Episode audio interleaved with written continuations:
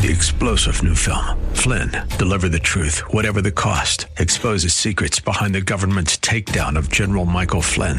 Flynn knew what the intel world had been up to. He ordered the first audit of the use of contractors. This set off alarm bells. He told the truth. He was the most dangerous person for Donald Trump to hire. They had to get rid of Flynn. Flynn, deliver the truth, whatever the cost. Available now. Watch it today. Go to salemnow.com. Salemnow.com.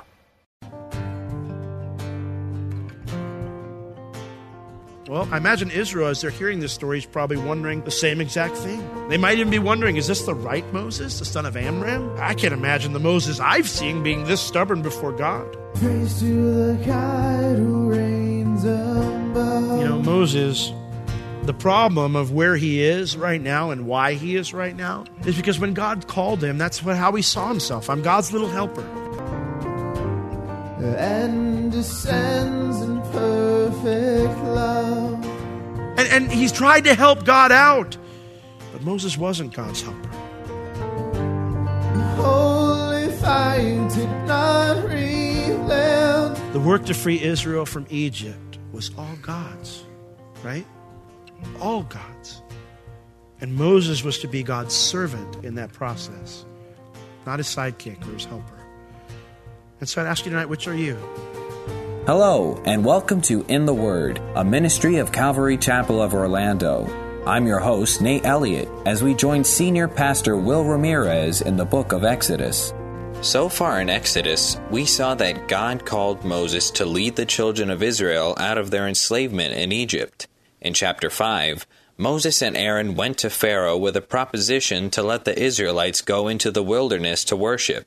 Pharaoh denied the request and made life harder for the Israelites by taking away the straw they used to build with. Moses was angry with God.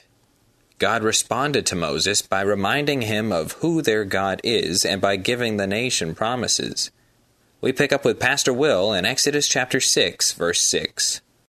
In verse 6 here he says, Say unto the children of Israel, I am the Lord. That's the same phrase he starts off the conversation with Moses. He says, I am the Lord. This is important because he's not saying, I am the God of Abraham, Isaac, and Jacob. He is that.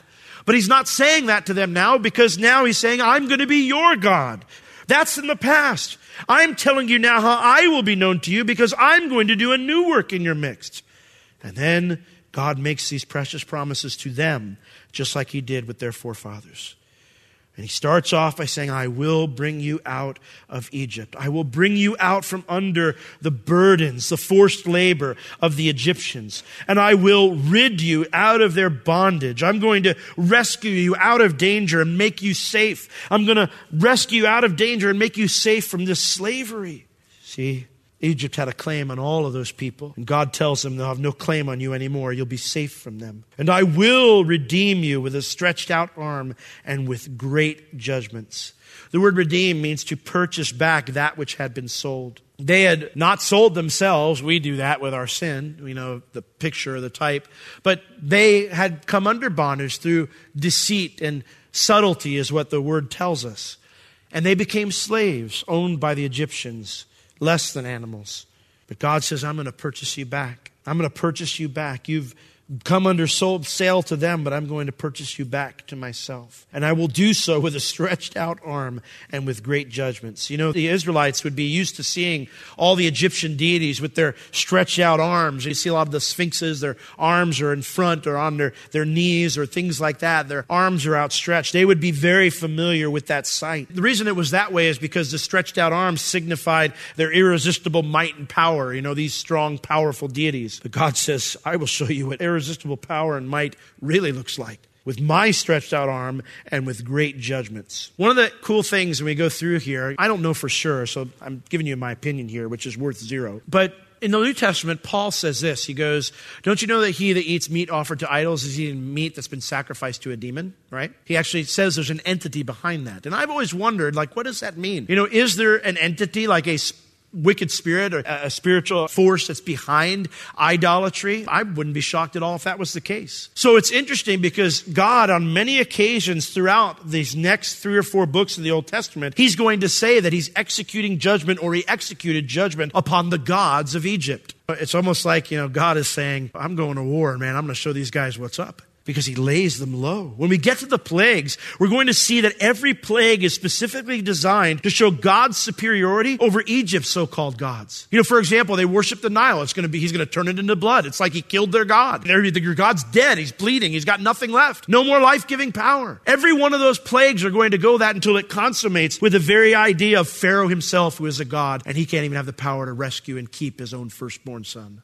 God says, I'm going to triumph over every one of Egypt's so called gods. And in the end, this will show that Pharaoh himself is no God, but a man who, like all men, must eventually bow the knee. He says, I will bring you out of Egypt. Verse 7, promise number two. He says, I will have a relationship with you. He says, I will take you to me for a people, and I will be to you a God. You shall know that I am the Lord your God, your God, which brought you out from under the burdens of the Egyptians. Prior to this, Israel was a foreign people in a foreign land. No deity owned them. They had no one that they could look to for help in the Egyptian pantheon. They were slaves, the property of man, and less than even some animals, with no worth to any God. But now, the King of Kings, the Lord of Lords, the Creator of the universe promises that He will be their champion, that He will be their God. Do you understand now what it means in the New Testament where it talks about how, how we are a chosen out people? 1 Peter chapter 2, verse 9. He says, But you are a chosen generation, a royal priesthood, a holy nation, a peculiar people. We are pretty peculiar, aren't we? It means we're set apart people or especially chosen out people that you should show forth the praises of him who has called you out of darkness and into his marvelous light, time past were not a people, but are now the people of God. You know, to think that he owns me, that he's, he looks to me and he says, You're mine. I, I wouldn't pick me. But he's not ashamed to call us brethren. From the beginning, God wanted a relationship with man, and it's no different here with Israel, and it's no different now with us. In Hebrews 2, verses 10 and 11, it says to us that He came, He dwelt among us, He took on our flesh. It says, For it became Him, for whom are all things. God made everything for Him. By whom are all things. He made everything. In bringing many sons to glory, that's you and me. It became Him to make the captain of their salvation perfect through sufferings. For both He that sanctifies and they who are sanctified are all of one, for which cause He is not ashamed to call them brethren. Hebrews 11, 13 through 16, God the Father speaking says something about his people. He says, referring to these faithful men that, that, by faith did these things, he says, These all died in faith, not having received the promises, but having seen them afar off and were persuaded of them and embraced them. They confessed that they were strangers and pilgrims on the earth. They didn't care that they didn't, they didn't receive the fullness of those promises. And the writer says, For they that say such things declare plainly, openly, that they seek a country they're looking for something else. What is it?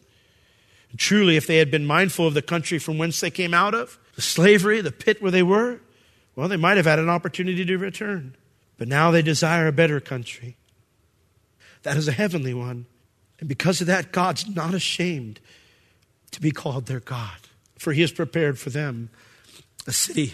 you know, I pictured my entrance into heaven. I'd be like, "Hey, Jesus, Jesus!" And he's like, "Oh no, no, oh no, uh, Peter, Paul, can you can you take care of this guy?" You know, that's how I picture it. I don't understand why he would look at me and be happy. I don't know why he would look at me and, and think, you know, oh, awesome, my, you're here, my bride. Let me, let me introduce you to dad. You know, I don't get that. I'm too acquainted with what's in here. I don't get it. I don't get it why it says that he's going to present me faultless. But not even that. Faultless before his throne with great joy, the scripture says. Can you fathom that? Yeah. I'm so excited to introduce my kids and my bride to people. Here's my kids. They're awesome. They're crazy. They're cool. They're nuts. I love them, you know? This is my beautiful bride. The best thing that ever happened to me. Jesus would do that for me. That's a pretty good deal. I'll take it. Don't deserve it, but I'll take it. And there's no other country I'd rather seek then. so, what does it matter? It doesn't work out the way I'd like it to. Oh, well, someday. I don't even know what that'll be like. To see him, to touch him, to hear him speak the words himself, his own voice. That's worth it. It's worth it.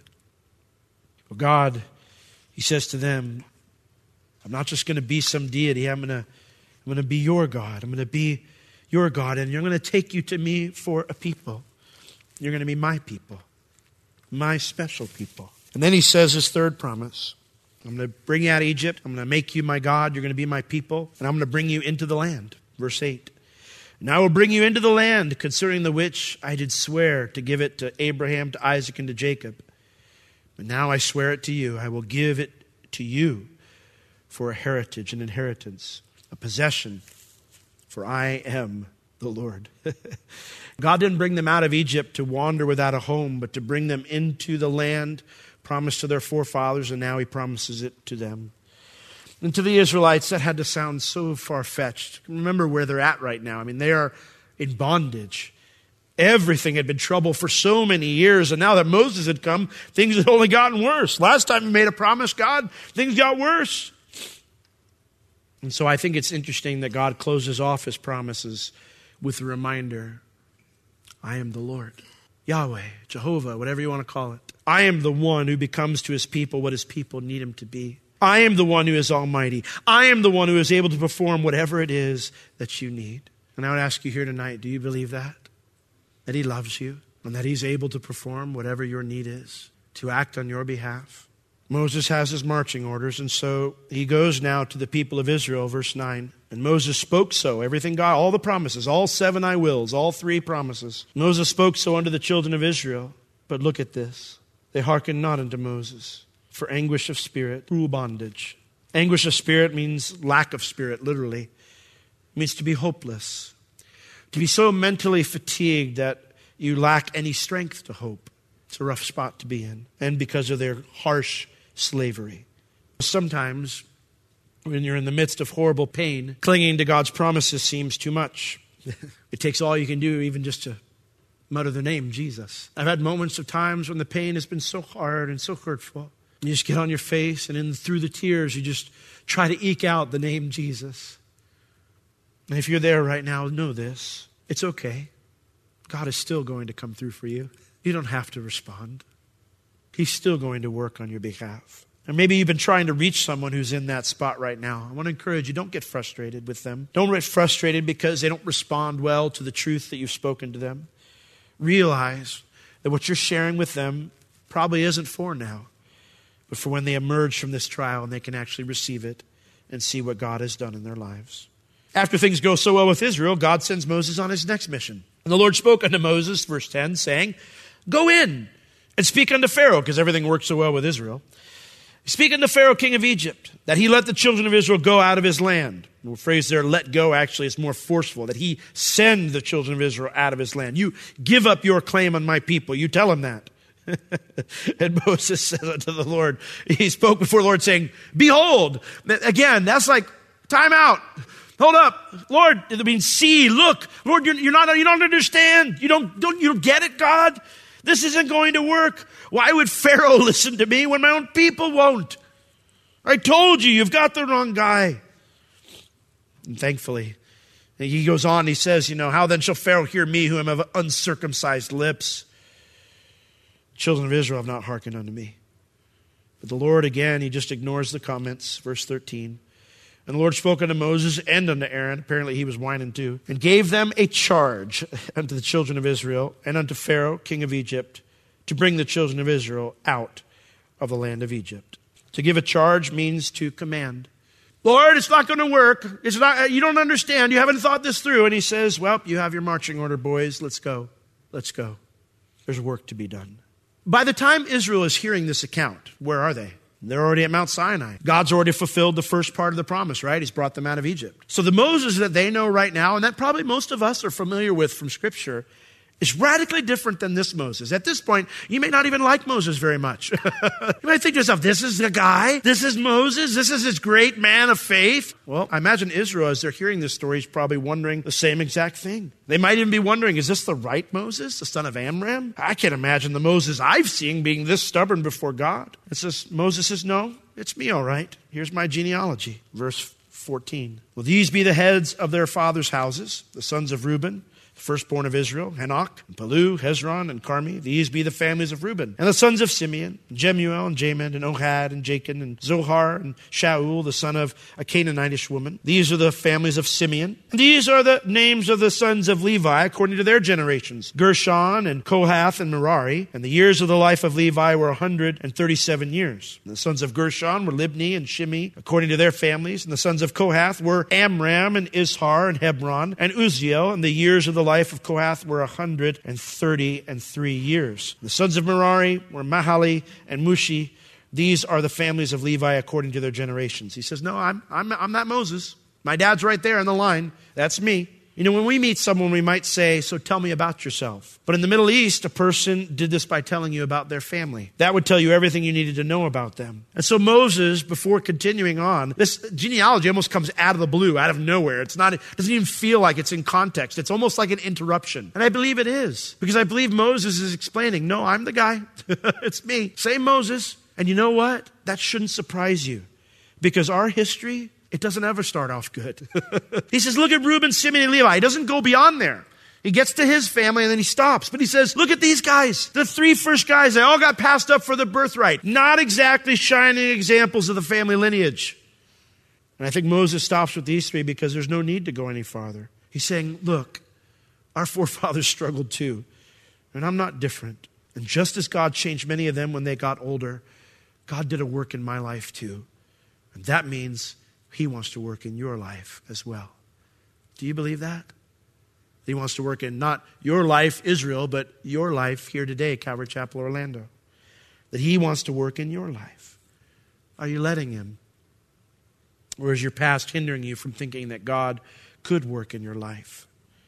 You know, there's so many interesting tidbits here in this genealogy, but I don't want to spend too much time on it.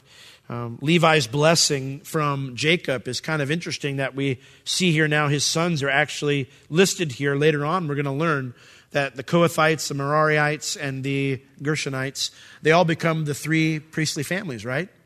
Like each of them have a third of the responsibility of the tabernacle worship. But what's the blessing that dad gave to Levi? It was a very short one to Simeon and Levi. He said, Simeon and Levi, man, they're wicked dudes. Don't ever hang around them. Thanks, Dad. That was their blessing. And yet, look at what God is doing here. Choosing Levi and choosing his three sons are going to be the ones that end up handling the tabernacle worship. If that's not grace, I don't know what is. Now, verse 20. Now we get to Moses' specific family. And Amram took him Jochebed, his father's sister, to wife. She bare him Aaron and Moses. And the years of the life of Amram were 137 years, so he had died by this time. The sons of Izhar, Korah, and Nepheg, and Zichri. The sons of Uzziel or Mishael and Elizaphan and Zithri. Again, just pointing out the connections here. No, that's me. I'm, I'm this Moses. This would make Jacob Amram's great grandfather. Now, in most of the other genealogies, there are about 11 generations from entry into Egypt to the Exodus. In 400 years, it's more likely that you had more than just four generations. So it's possible there's some gaps here. That's not a problem, though, because Moses' main point isn't to give this massive genealogy, it's to identify him and Aaron as the actual Moses and Aaron of Exodus 5 and 6. In verse 23, now he identifies Aaron. And Aaron took him Elisheba, the daughter of Amminadab. you, you, still know her, sister of Nahshon, still know him. We're going to find out more about him in Numbers, to wife. And she bare him, and these are the sons they'd be familiar with, Nadab and Abihu, Eleazar and Ithamar. And the sons of Korah. Now we're going to learn more about the sons of Korah later on. They're not the best guys, but people knew them. So you know these guys, you know all this us. The sons of Korah were Asir and Elkanah and Abiasaph. These are the families of the Korites. And Eleazar, Aaron's son, took him one of the daughters of Putiel to wife, and she bare him Phinehas. Again, this is a man that will figure prominently in the story later on. These are the heads of the fathers of the Levites according to their families. These are that Aaron and Moses to whom the Lord said, Bring out the children of Israel from their land of Egypt according to their armies. This is the same guys which spoke to Pharaoh king of Egypt to bring out the children of Israel from Egypt. And he says it again, just in case they're still doubting. These are that Moses and Aaron. The whole purpose of this genealogy is to prove, no, this is us. That was who we were, but it's not who we are now. God changed us. And so in verse 28, he now repeats, this is not probably a new event, he just repeats the story to pick it up where he left off. And it came to pass in the day when the Lord spoke unto Moses in the land of Egypt, that the Lord spoke unto Moses, saying, I am the Lord. Speak thou unto Pharaoh, king of Egypt, all that I say unto you. But Moses said before the Lord, Behold, I am of uncircumcised lips, and how shall Pharaoh hearken unto me? As all of Israel is listening to this and going, It really is you? The obvious question they're thinking is, how in the world did this stubborn guy become the man that's standing before us now? How did this Moses turn into the, as he's going to later say, the most humble man in all the earth? Well, that's what we get to study the rest of the book of Exodus to find out. The transformation of Moses from stubborn, self willed, lacking in any type of confidence in God, to the man who will walk Israel through all their trials and troubles in the wilderness at Sinai He'll go up on the mountain knowing he's got, he doesn't have enough food to last for 40 days and 40 nights, but knowing that God will take care of him. He's probably thinking, God could part the Red Sea. I'm sure he can get food from anywhere. I think I'll be okay. How did that transformation take place? Well, it was by submitting to the Lord and watching him work, by becoming a servant instead of God's little helper. So we get to spend the rest of Exodus learning that. But as we close tonight, you know, Moses the problem of where he is right now and why he is right now is because when God called him, that's what, how he saw himself. I'm God's little helper. And it's evidenced by this made up excuse as to why Pharaoh should let Israel go. Hey, we're here from the Lord. He commands us to go out three days in the wilderness to sacrifice. Pharaoh says, no, I don't know who the Lord is. And in fact, you know, I, I don't know why I should listen to him. And they panic and they make something up. If you don't let us go, God will kill us, you know? And, and he's tried to help God out. But Moses wasn't God's helper the work to free Israel. I mean, how many, how many you wills was in those, those three verses? Hey, and Moses, you will, and you will. Were there any? Not a single one. All of it was, I will, I will, I will, I will. The work to free Israel from Egypt was all God's, right? All God's. And Moses was to be God's servant in that process, not his sidekick or his helper. And so I'd ask you tonight, which are you? God will say things in His Word, and we can get like Sarah and Abraham and try to help him out, right? Or like Jacob. God gives that dream. That's, I love Jacob. You know, Jacob, I relate to this guy because God comes to him and he says, Hey, listen, I'll be with you like I was with your father and with your grandfather. I'm going to take care of you. I'm going to give you the land. He's like, All right. Um, well, I'll tell you what. If I pay you tithes, you take care of me? And the Lord's going, um, I didn't ask for like a two sided deal. It was a promise. The answer is yes or no. There's no deal involved here. No, no, no. I, I don't want to. I don't want a deal. I, would like to be a sidekick. You know, you know. I want to be your Robin. You know, right? The Lord doesn't have any of those. He says, "I am the Lord." And there's a period. He just has servants, those that he loves, that he in his grace and mercy allows to be a part of what he does. So, which are you? Are you a servant or are you his helper? You know, tonight before we leave, it'd be encouraging if we all make sure that we're his servants. Because God made precious promises to us too, didn't He? He's promised us that He would call us out of darkness into His marvelous light, that He would set us upon a hill and use us as lights to a lost and dying world. And are we trusting in His faithfulness as we stay the course? Or are we kind of mixing our own ideas with His way of doing things? Are we trying to help Him out? Yeah, I know the Bible says this, but you know, that doesn't work, and that's just silly. And so I believe this, but I also do this. That's not going to work because God won't share his glory with anybody. If that offends you, I don't know what to tell you. It's just how it is. But he won't share his glory with anybody. And so, as we stand and the worship team comes forward, would you pray with me as we just say, Lord, we just want to be your servants. We just want to know you. Let's all stand. Lord, that you would call me to yourself, that, that is unbelievable even as you called Israel to yourself. We read stories sometimes about their stubbornness and their pride and their selfishness and their self will and their laziness. Lord, all the various things that we could fit ourselves into there as well. And we think, Lord, you want them too? Lord, you are so interested in having a relationship with them, and you are so interested in us too. Beyond that, Lord, that you would use us that you would call us to your purposes, that just blows my mind. Thank you, Lord, for calling us to yourself, to know you, to love you, to understand your love for us. And as you called us to serve in this amazing thing you call redemption, this plan, this Jesus plan, Lord, here we are. Send us. We want to just follow you, Lord. That as you accomplish your will, we play our part too. We yield our lives to you now in Jesus' name. Amen. God does not ask us to be his sidekicks or helpers to his work. He wants us to be a vessel for him to do the work through. This means we can be the servants of the king or nothing at all. It is God who does any work. All we must do is allow him to use us in the ways he's asked us to.